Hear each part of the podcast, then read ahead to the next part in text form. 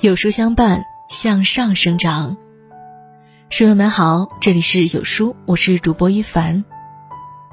今天我们要一起分享的文章来自有书思婷。三亿国人每天睡不着，年度最扎心影片，揭示了生活残酷真相。昨天因为临时出了点状况。我们的新栏目剧场中午没能和大家见面，在这里和书友们说声抱歉啦，有书君来迟了。本期和书友们分享一部高分纪录片《追眠记》。这部影片讲述了国人睡眠状况以及背后所反映的社会问题。现在就随着有书君一起放下一周的疲惫。在周末，好好享受一部好电影，给这周来个完美的收尾吧。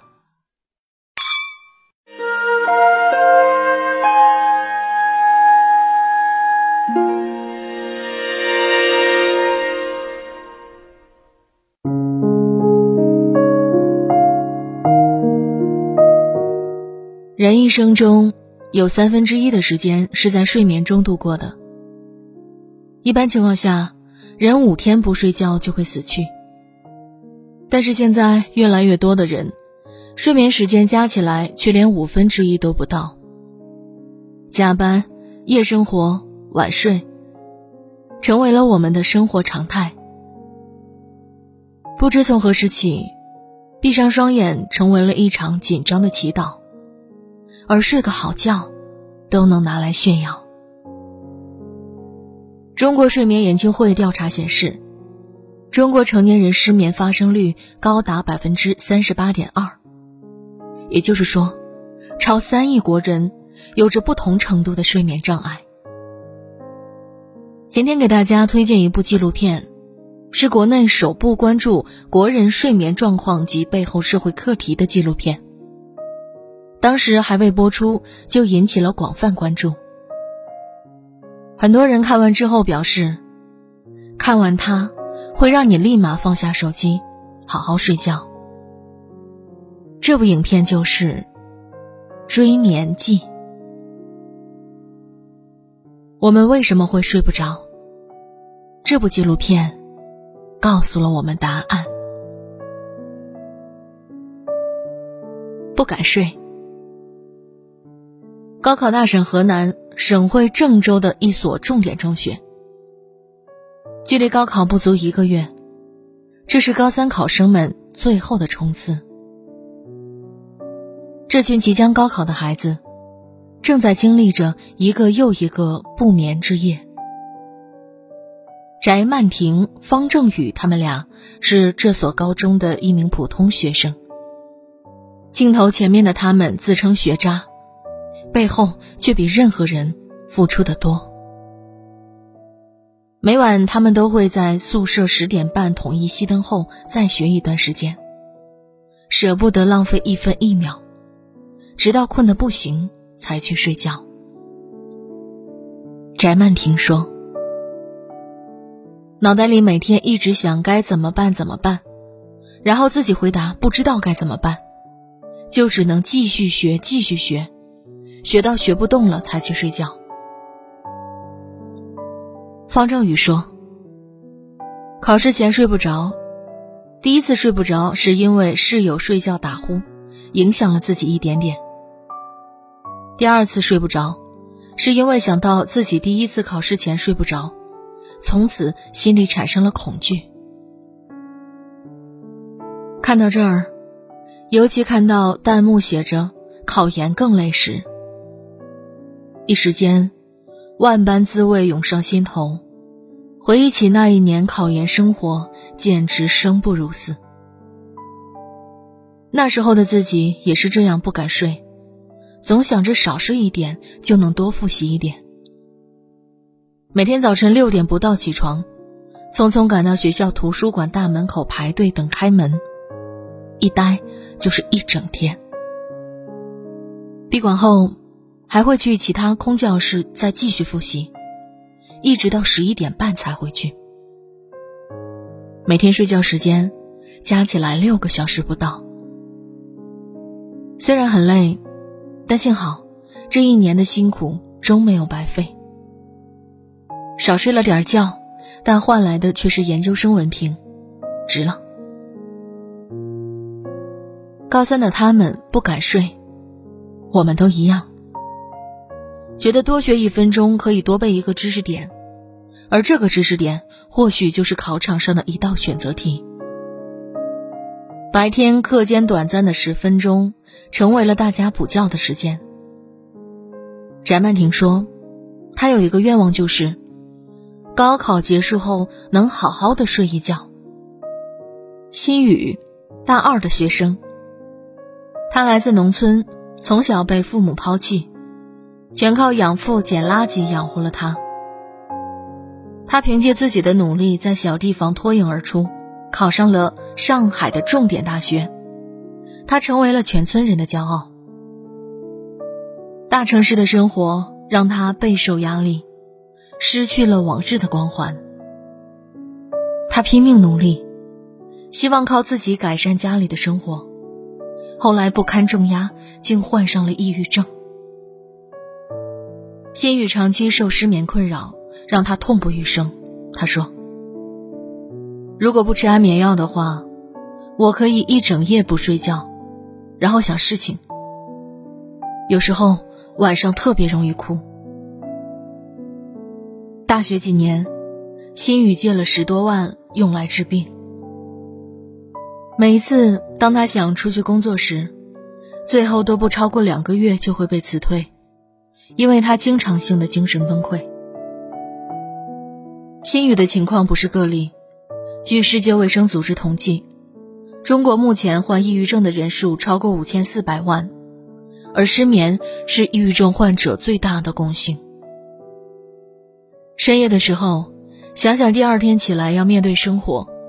就突然会有一种厌世的感觉，然后厌世到让人睡不着。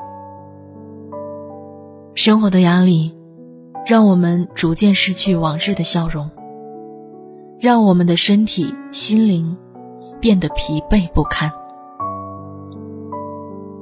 记得《小欢喜》里有一个情节，乔英子偶遇同样睡不着的丁一，丁一在离开之时给了乔英子最后的祝愿。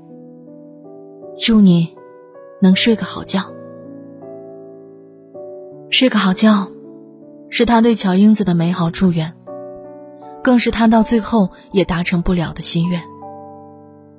第二天，丁一就跳楼自杀了。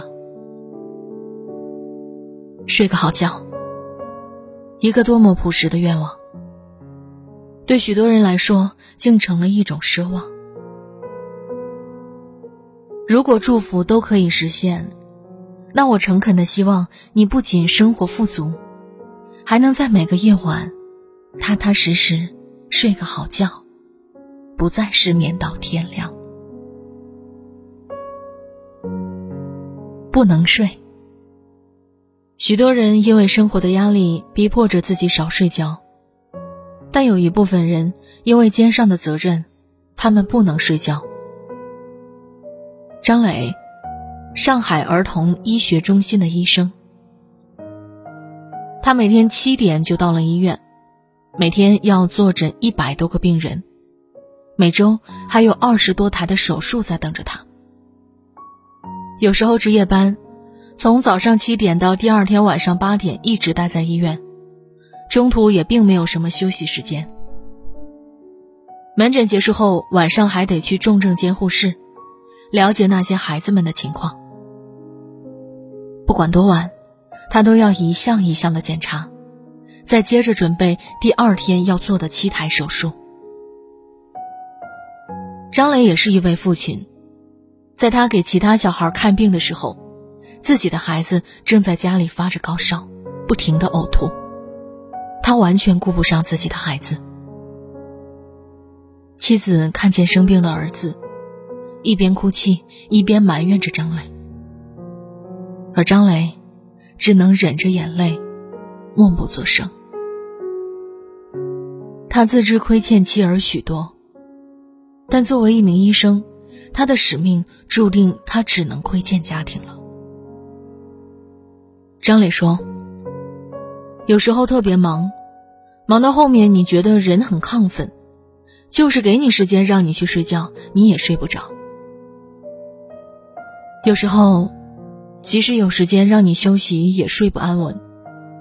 身旁的寻呼机似乎在提醒着他，不能睡着。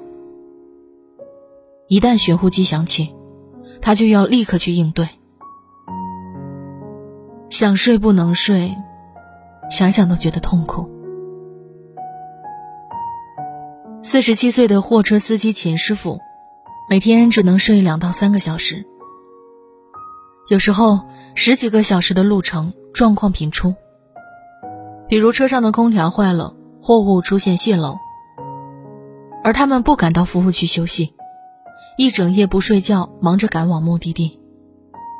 因为，要是被路政发现泄漏，污染路面的一大笔罚款，可能让他们这一趟就白干了。而家里，十六岁的儿子中考失利，需要进私立高中就读。三年五万二的学费，外加日常开销，对秦师傅来说，那绝不是一笔小数目。一年三分之二的睡觉时间在路上，不论开车还是人生。他不敢停，也停不下来。总有些路需要你独自去闯，有些苦只能独自品尝。总有些泪，你只能默默擦干。生活以痛吻我，我却报之以歌。所有人都是这么过来的，没有什么技巧。全靠自己死撑。众生皆苦，唯有自渡。纵有疾风起，人生不言弃。不愿意睡，有那么一部分人，他们不愿意睡觉，他们觉得人生有太多比睡觉还重要的事在等着他们，睡觉。就是在浪费时间。张成是一名互联网创业者。从他创业那年开始，这三年他一直睡在办公室里，每天凌晨三点半到四点左右睡觉，八点半起床。长时间的熬夜让他的脸上挂着浓重的黑眼圈。有许多网友开玩笑说：“成哥的烟熏妆画的真不错。”别人问他：“你每天睡这么晚，睡这么少，不累吗？”张成说：“睡那么多干嘛？把那些时间节省出来，干自己该干的事。人活着总要留下点什么，不然这一辈子白过了，死后自会长眠。”张成热爱自己的事业，可以说狂热。他也不想那么累。少忙一点，多睡一点。但是这个世界竞争非常残酷，特别是中国的互联网行业，让他睡不了。人为什么要活那么久？如果在这个世界你留不下任何的痕迹，活得久又怎样？爱因斯坦每天只睡一到三个小时，撒切尔夫人一天只睡四个小时。拿破仑的睡眠时间绝对不超过四个小时，而我们伟大的周总理每天也只能睡两到三个小时。而爱迪生则曾公开鄙视睡眠，他说：“睡觉是人类原始时期的遗物。”对于张成这类人来说，睡眠就是一个没有任何意义的行为，他们不愿意睡。这就是为什么他们会取得成功，而我们依旧平凡的原因所在。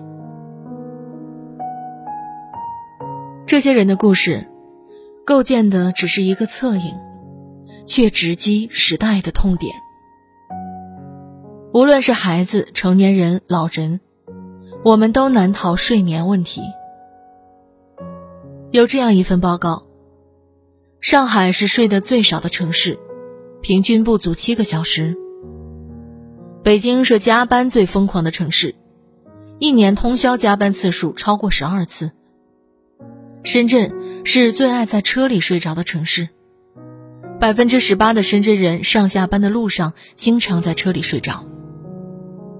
IT、医务人员、广告公关人员、媒体人睡眠指数始终排在倒数五位，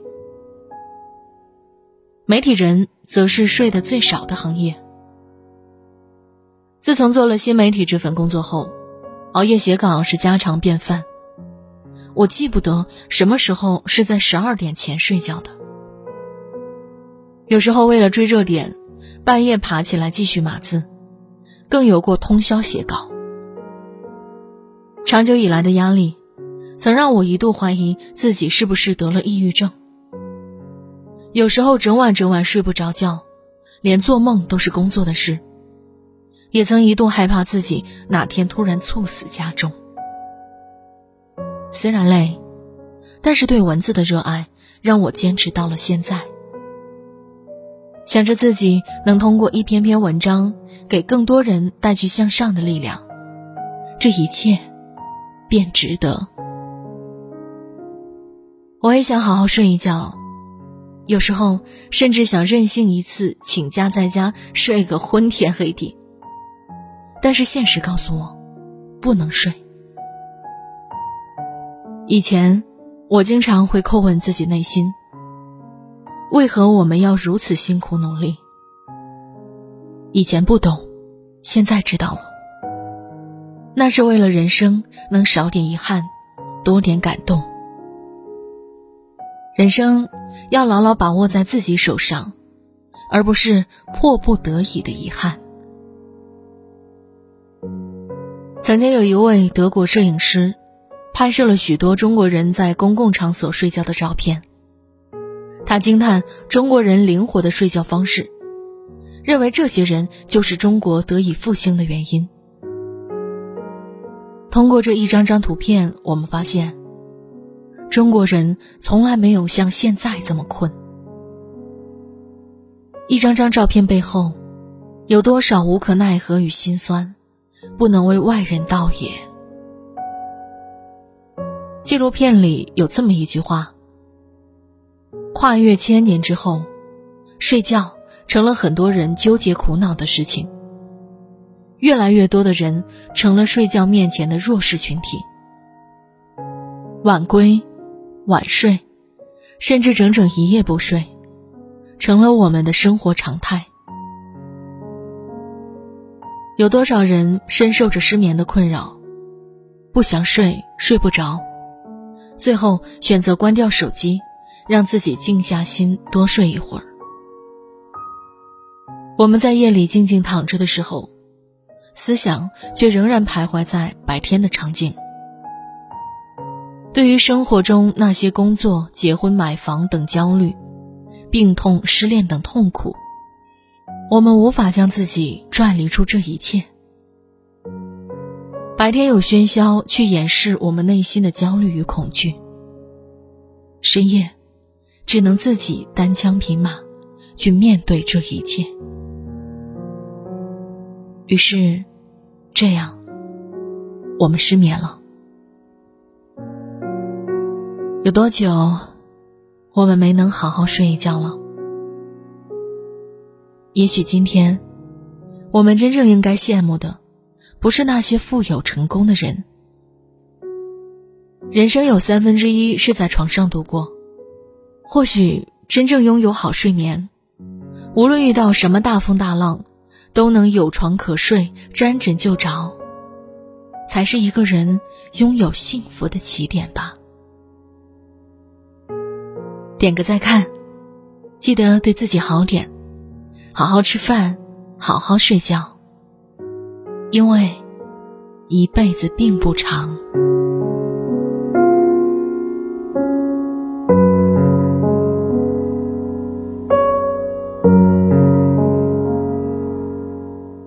今天的电影到这里就结束了，感谢书友的收听。明天就是周日了，泡一杯清茶，在悠闲的午后。打开有书君推荐的电影吧。有书君祝愿大家周末愉快哟！看完影片，可以在留言区和大家一起分享你的观影感受，或者说你有好的电影，也可以告诉我们。有书剧场，我们下周五再见。在这个碎片化的时代，你有多久没读完一本书了呢？长按扫描文末二维码。在有书公众号菜单免费领取五十二本好书，每天都有主播读给你听啊。好了，这就是今天我们一起分享的影片了。喜欢它的话，记得把它分享到你的朋友圈里哦，和千万书友一起分享好文。